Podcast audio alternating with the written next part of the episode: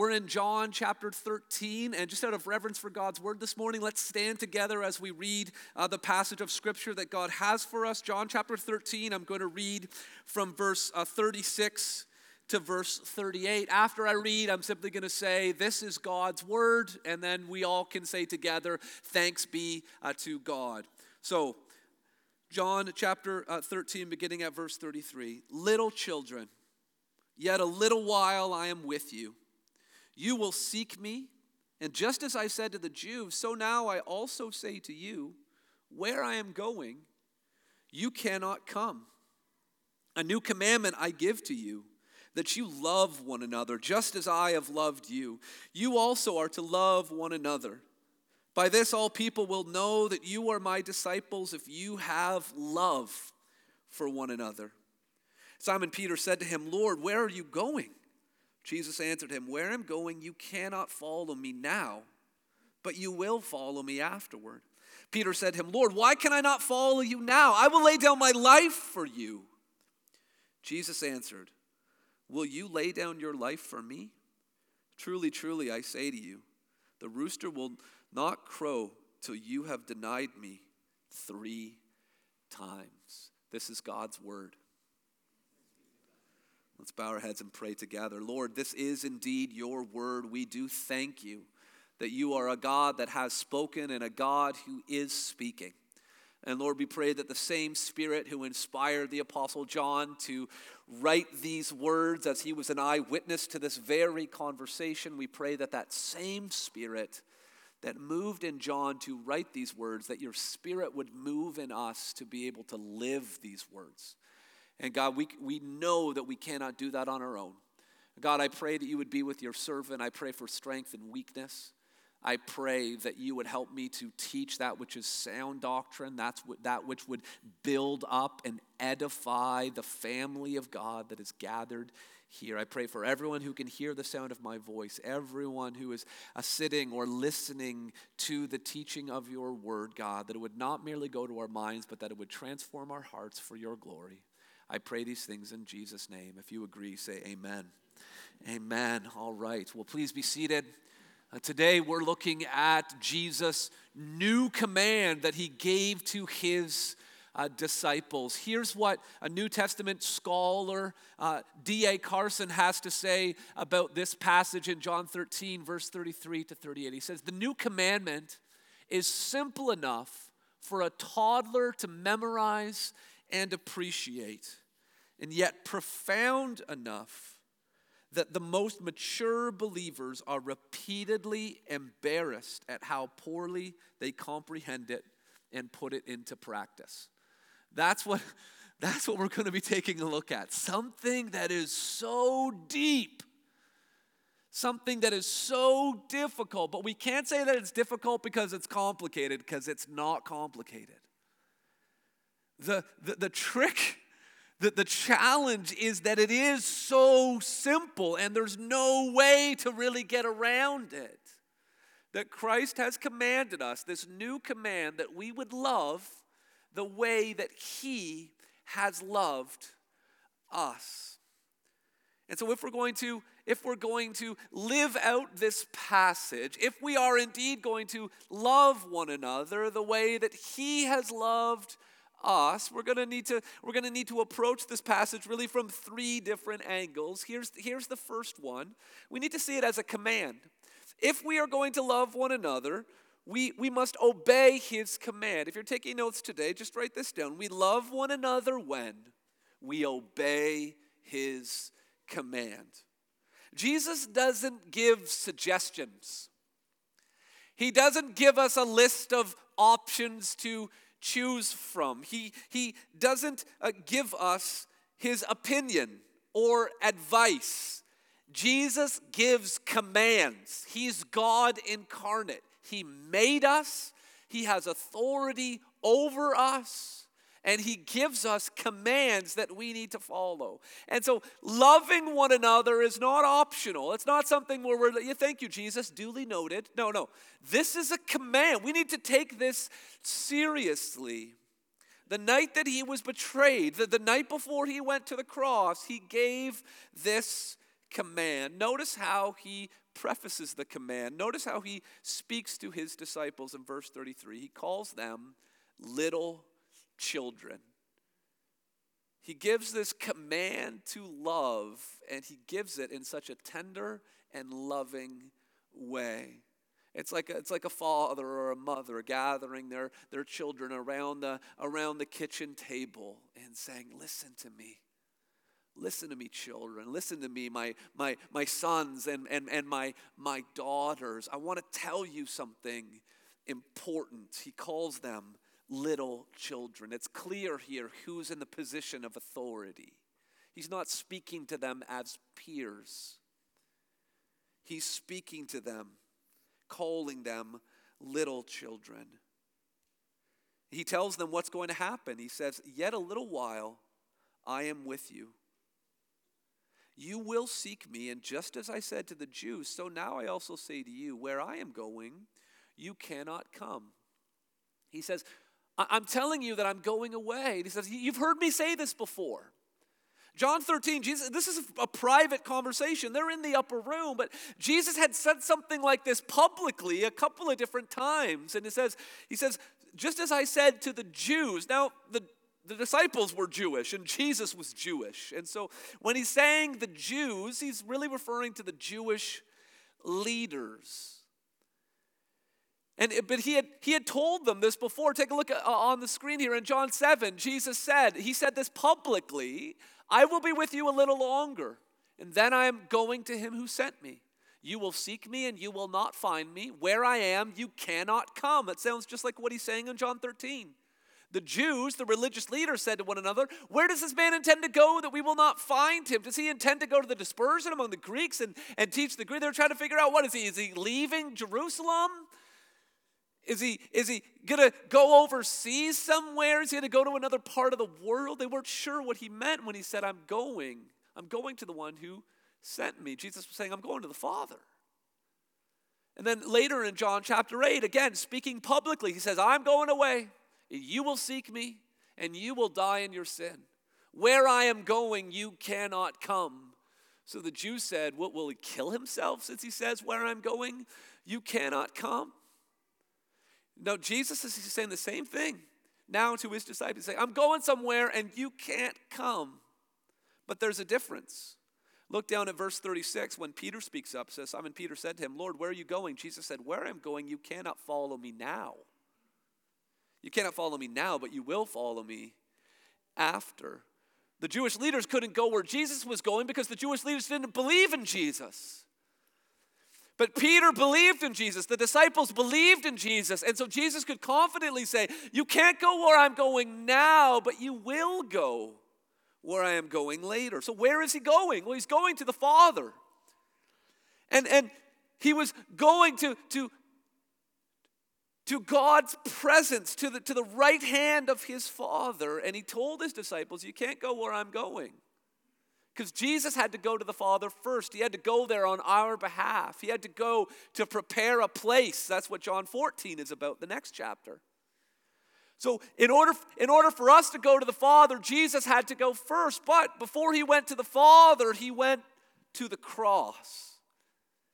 And his disciples could not go to the cross with him because Jesus had to go alone to the cross that he as god incarnate as the son of god was going to bear the sins that i that i committed and that you committed that all of us has committed. He was going to bear the just wrath of god and he needed to do that alone. So he says where i'm going you cannot go to the father. Where i'm going you cannot go to the cross.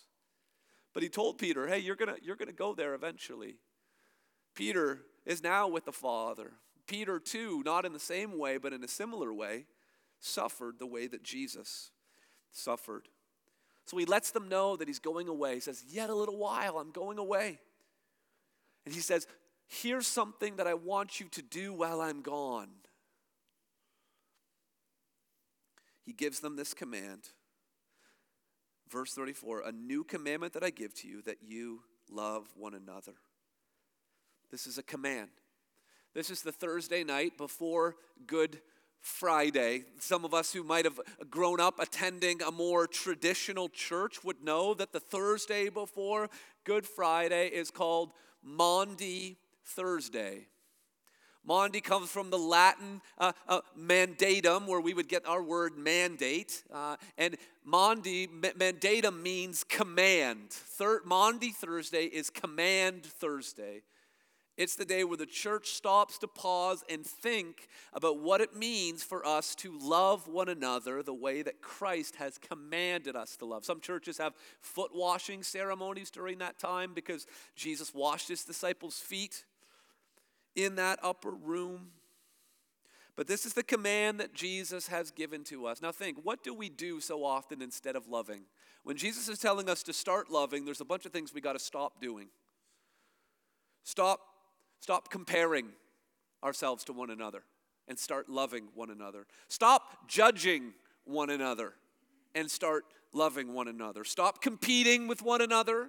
Start loving one another. Stop envying one another. Stop fearing one another. Stop manipulating and using one another. Stop ignoring one another. Stop avoiding one another. And start loving one another. This is what he is commanding us to do. And He says that it's a new commandment.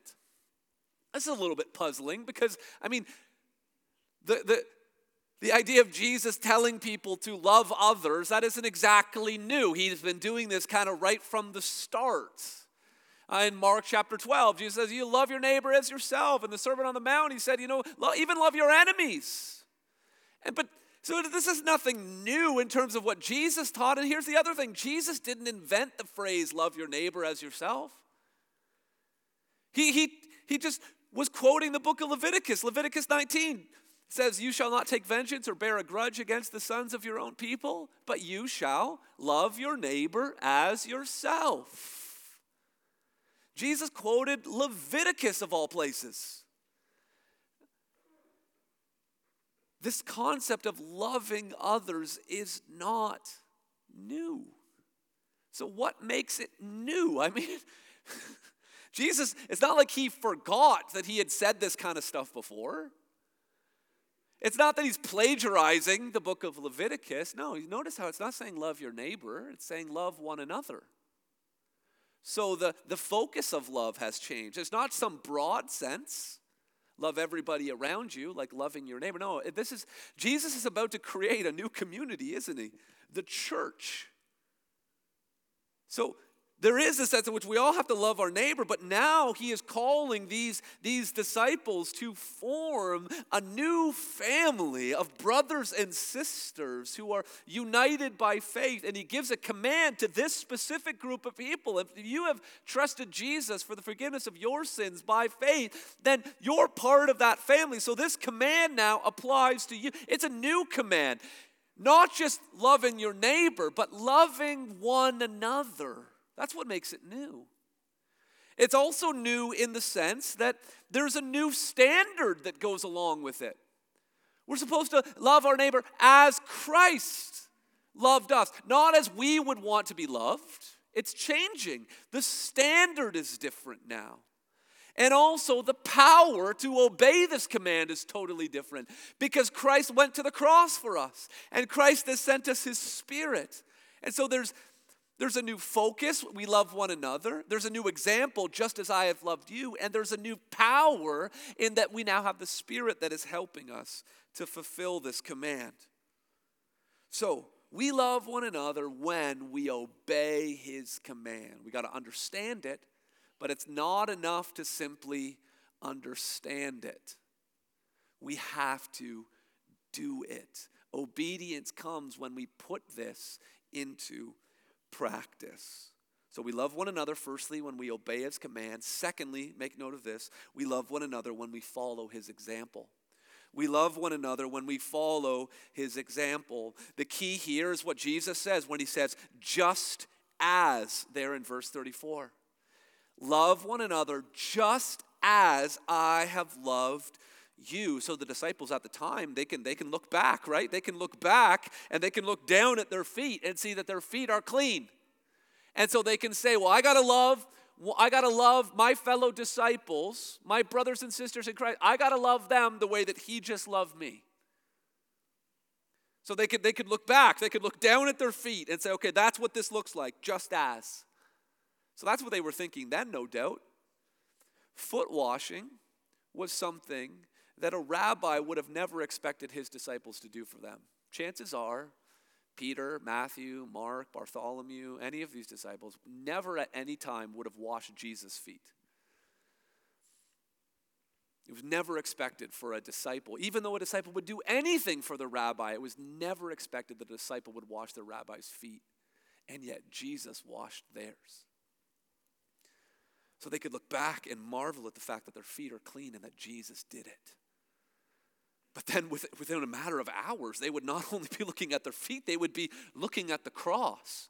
That just as is not just about a towel and a bowl, a bowl of water. That just as is about a crown of thorns. That just as is about being beaten and scourged. That just as is about being nailed to two pieces of wood and suffocating to death and getting a spear in your side. That's what just as is. You see, this is a new command. This isn't love your neighbor as yourself. That standard is too low. Our expectations of other human beings aren't exactly the highest. Our expectations of ourselves aren't that high. And so when we think treat others the way you wanted to be treated, man, that's, I mean, that's kind of okay. But this is a new command. It's not just expect from others what you would expect to do for them or expect from yourself what you would expect from. No, no, no, no. We no longer treat people based on how we want to be treated. We no longer treat people based on how other people treat us. No, now we treat people based on how Jesus has treated us, and that changes everything. This is a new command. And Jesus has given us the example. We now bow before the feet of the foot washer. We now worship the Savior who suffered and died for us on the cross. And this is our model for what it means to love one another. The standard has changed dramatically. Just as. How did Jesus love us? He loved us. He loved us in a way that was intentional in a way that was sacrificial. There's so much that we could say. We're going to sing later, you know. If, if, if the ocean were filled with ink, if every stalk, if every tree on planet Earth were a pen, if every human being on the planet were a scribe, if we were to try to write all about the love of God, we, we would run out of paper. We would run out of ink because there's so much that can be said about the love of God, but let's just let's just th- focus on these two things. When Jesus loved us, he was intentional and he was sacrificial. Jesus isn't up there in heaven talking to the angels and to God. Yeah, man, I don't really know what happened. I went down there, went down there to, to earth, and I ended up on a cross, and I performed substitutionary atonement for the whole planet. Who, I mean, who, it just kind of happened. That no, no, it's not the way it worked. This was part of his plan. He came on mission. He came to seek and to save the lost. He came looking for Ted Duncan. He came looking for Stephen Cranion. He came looking for Greg Hinselman. He, he came looking for us. It was on purpose, it was intentional. And if we are going to love the way Jesus loved us, we have to do it on purpose. It can't just happen. And it was so it was intentional and it was sacrificial. He paid a he gave his life. And if we are going if we are going to love just as Jesus loved us, it's going to cost us something. It, it's not just going to happen. It must be intentional. And it's not going to be easy. It must be sacrificial. That's the only way that we can love just as He has loved us. The Apostle John, who's eyewitness to this whole conversation and wrote this down, he also wrote the book of Revelation. He also wrote three letters. John couldn't get this concept out of his, out of his mind.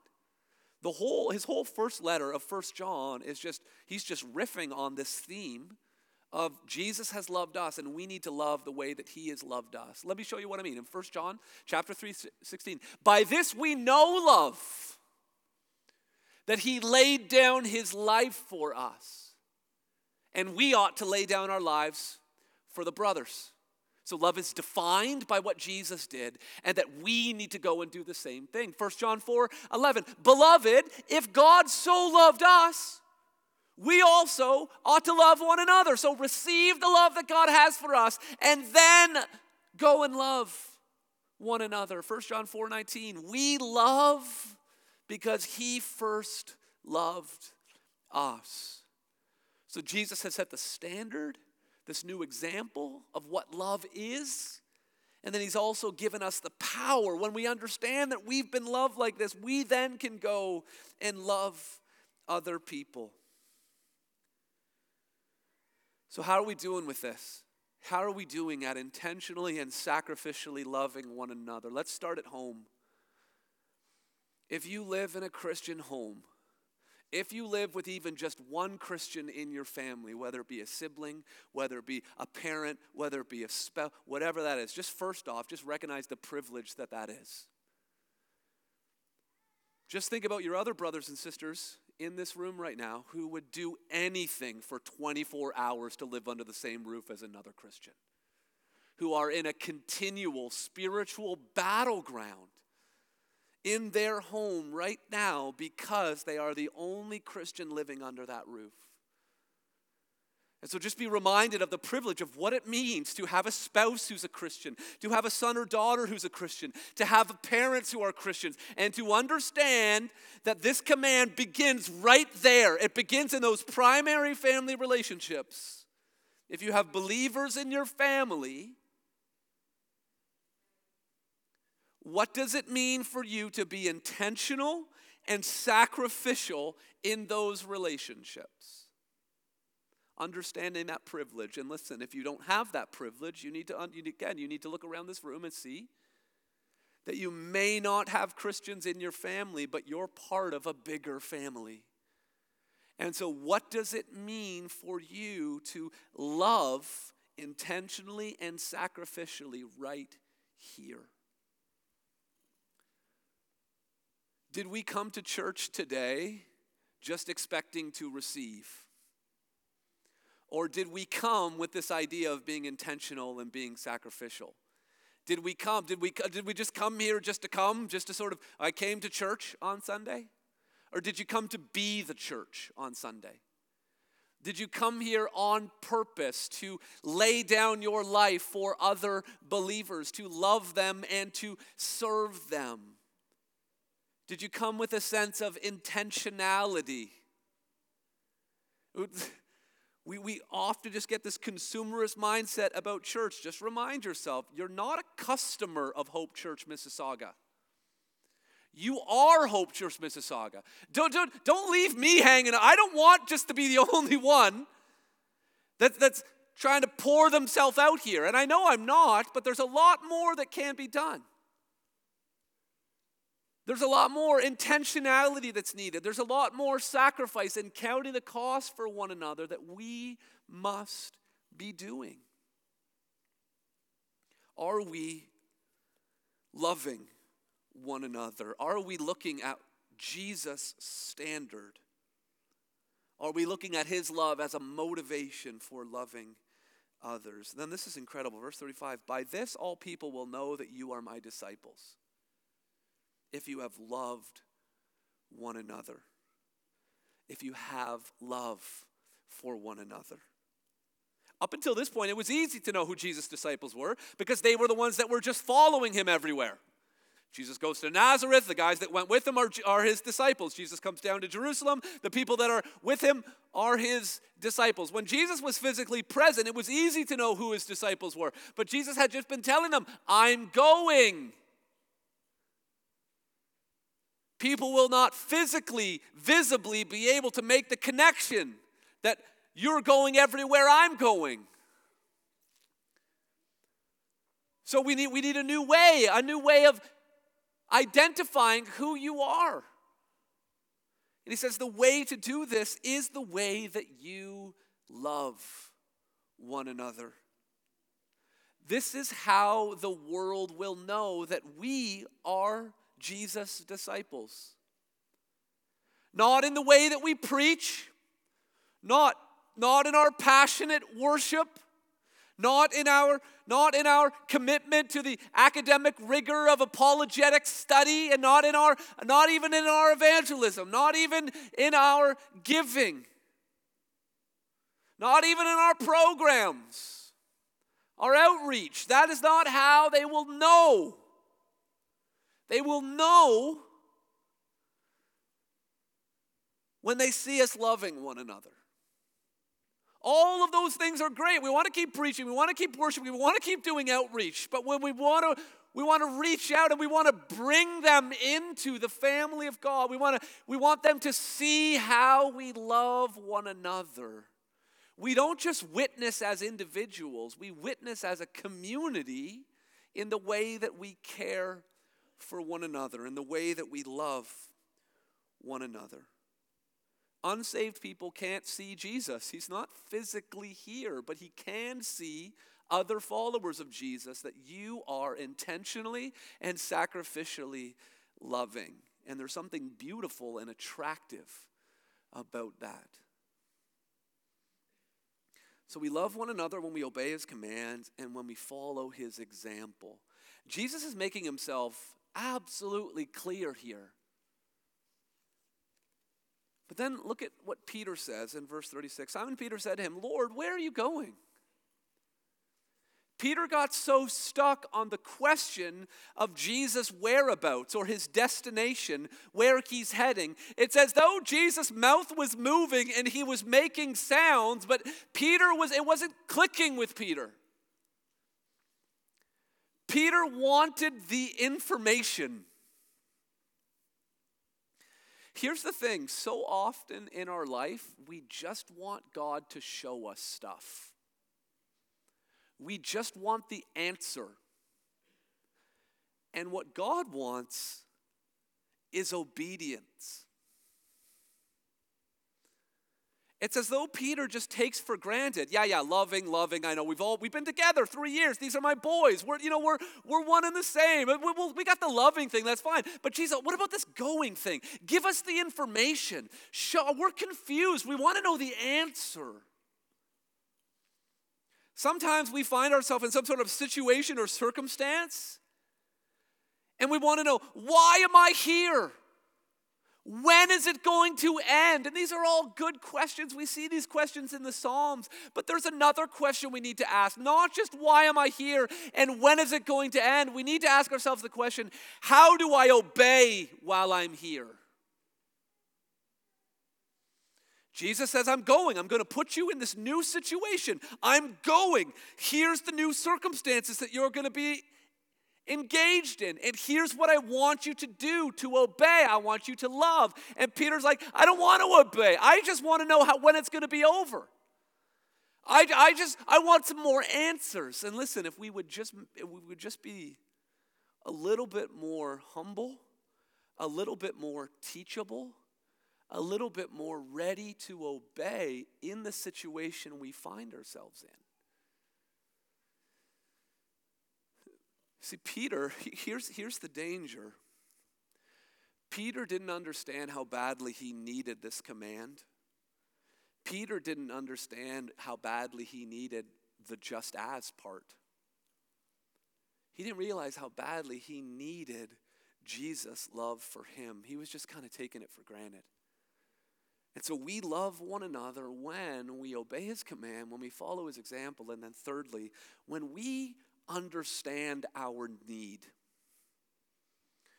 when we understand our need. So Jesus is saying, you know, he's saying, I want you to obey this command. I want you to love one another. Peter misses the whole point in verse 36. Lord, where are you going? Again, Jesus is so patient with Peter. Remember the whole foot washing thing? And Peter's like, Don't wash my feet, wash all of me. Then Jesus just very patiently responds to him.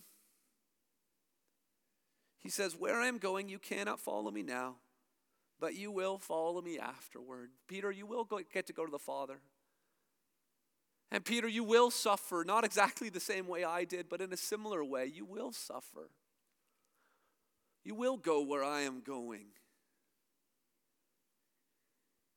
But that's still not enough. Verse 37, Peter says, Lord, why can I not follow you? So, where are you going? That's question number one. Jesus doesn't answer it, he just assures him that you're, you're going to get there. But Peter says, Why not now? He says, I will lay down my life for you.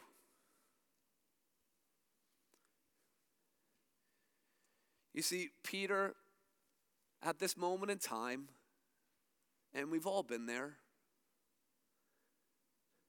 Peter thought that he loved Jesus so much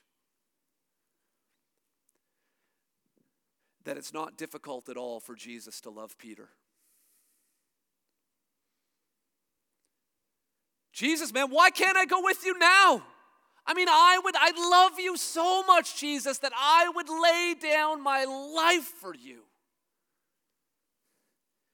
And then Jesus says, verse 38, Will you lay down your life for me? Sort of in our contemporary vernacular, Jesus would be saying, Really, Peter? Really? Peter doesn't understand his need. We, we, we so often get things all backwards and turned around, and we rather than us needing Jesus, we somehow think that Jesus needs us. Peter is thinking, Why can't I go with you now? I want, I want to be there for you, Jesus. I want to protect you. I want to help you. But the way the events are about to unfold,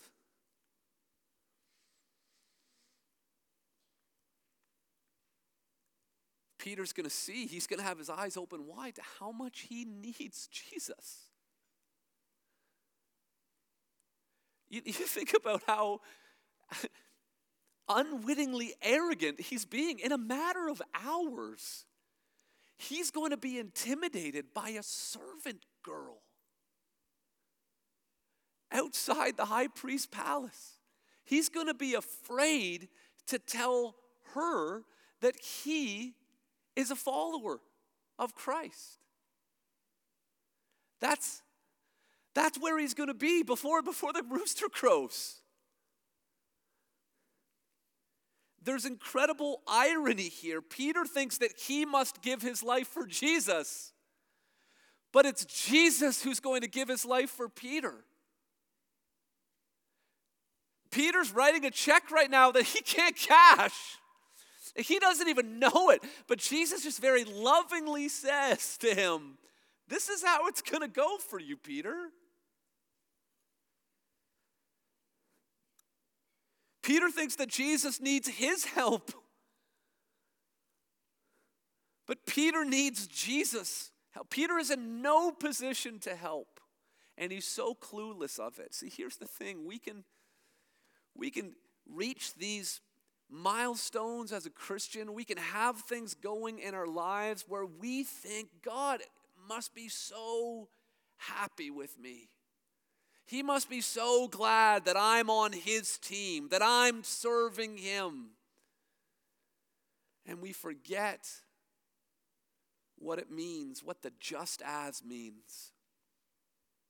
We won't truly love other people intentionally or sacrificially until we understand how woefully sinful we are.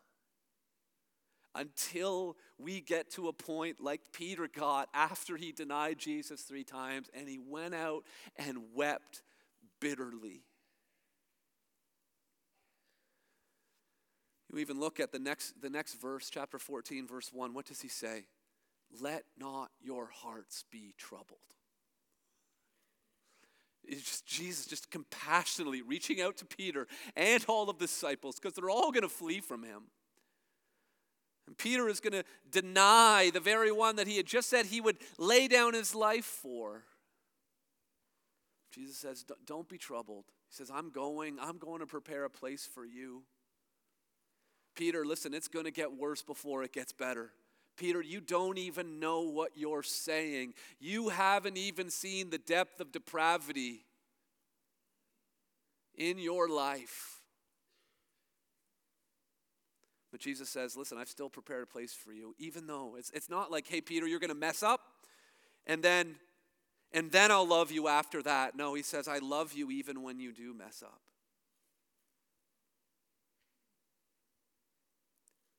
I, I became a follower of Jesus Christ when I was six years old at a summer camp.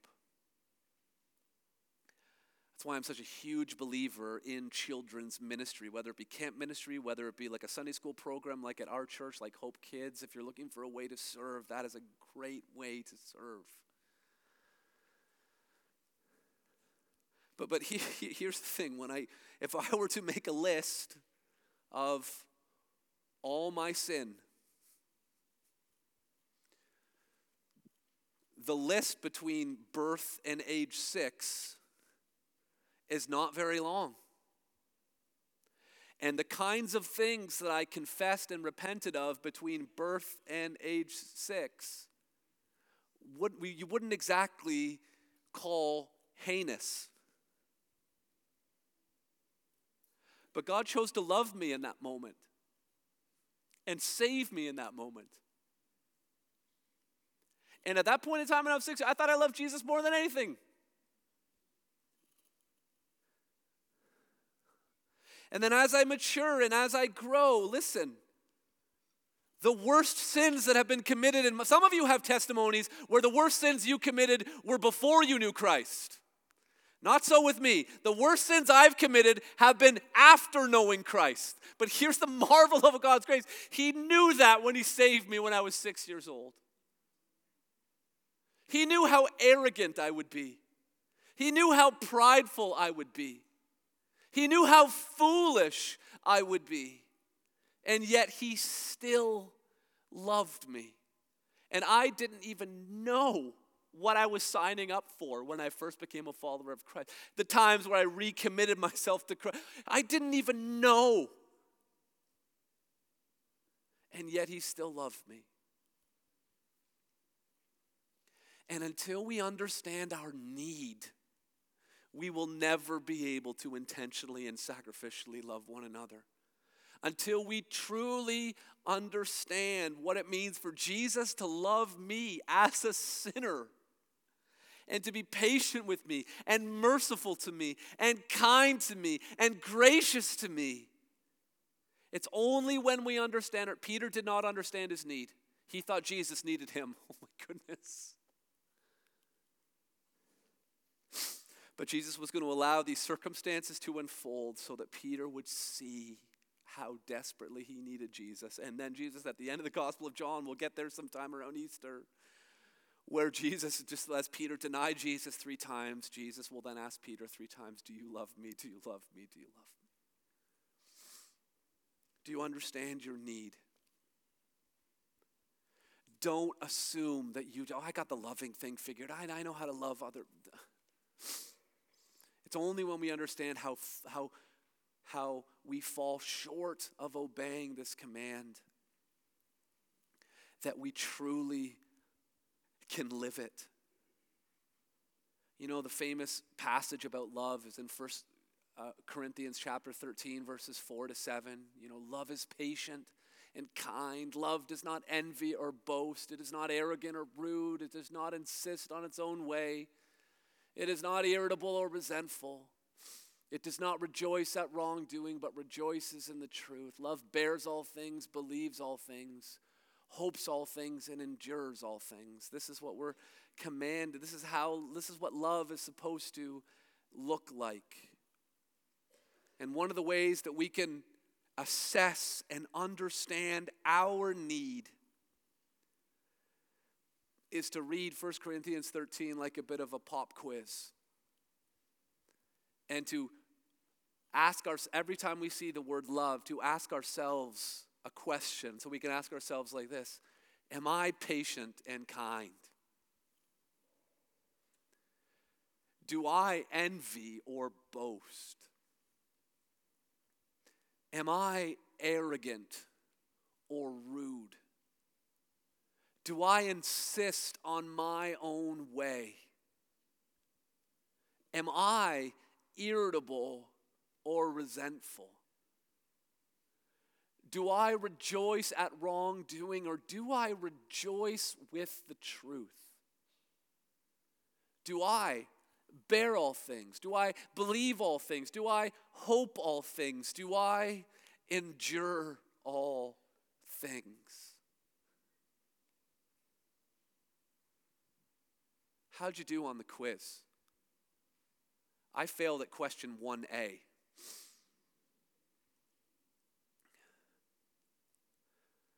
But if you know you failed at the quiz, that's actually good news. Because it means that you're that you're in a position of actually understanding how badly you need Jesus to love you. And that you could stand in awe and marvel that he would be patient and kind towards you.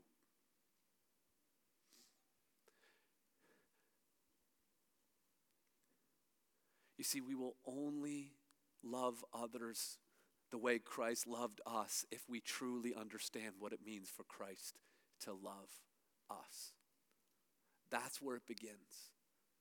There is this new standard, but this new standard comes from understanding who Christ is, who we are, and what Christ has done for us. Let's pray together. Our Heavenly Father, I pray that by the power of your Spirit,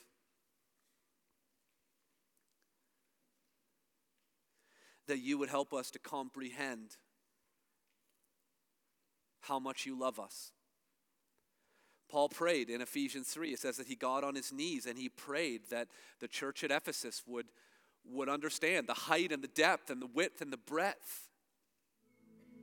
He, he prayed that that church would know the love of Christ. And so, God, I pray that Hope Church Mississauga would know the love of Christ, that we would know what it means for Christ to love us and that from an understanding of that love that we would love one another just as in that exact way god we know that we cannot do that on our, on our own we know we can't obey the command on our own. We know that we can't even fully comprehend your love for us on our own. So we pray that your Spirit would help us to do both those things. I pray these things in Jesus' name.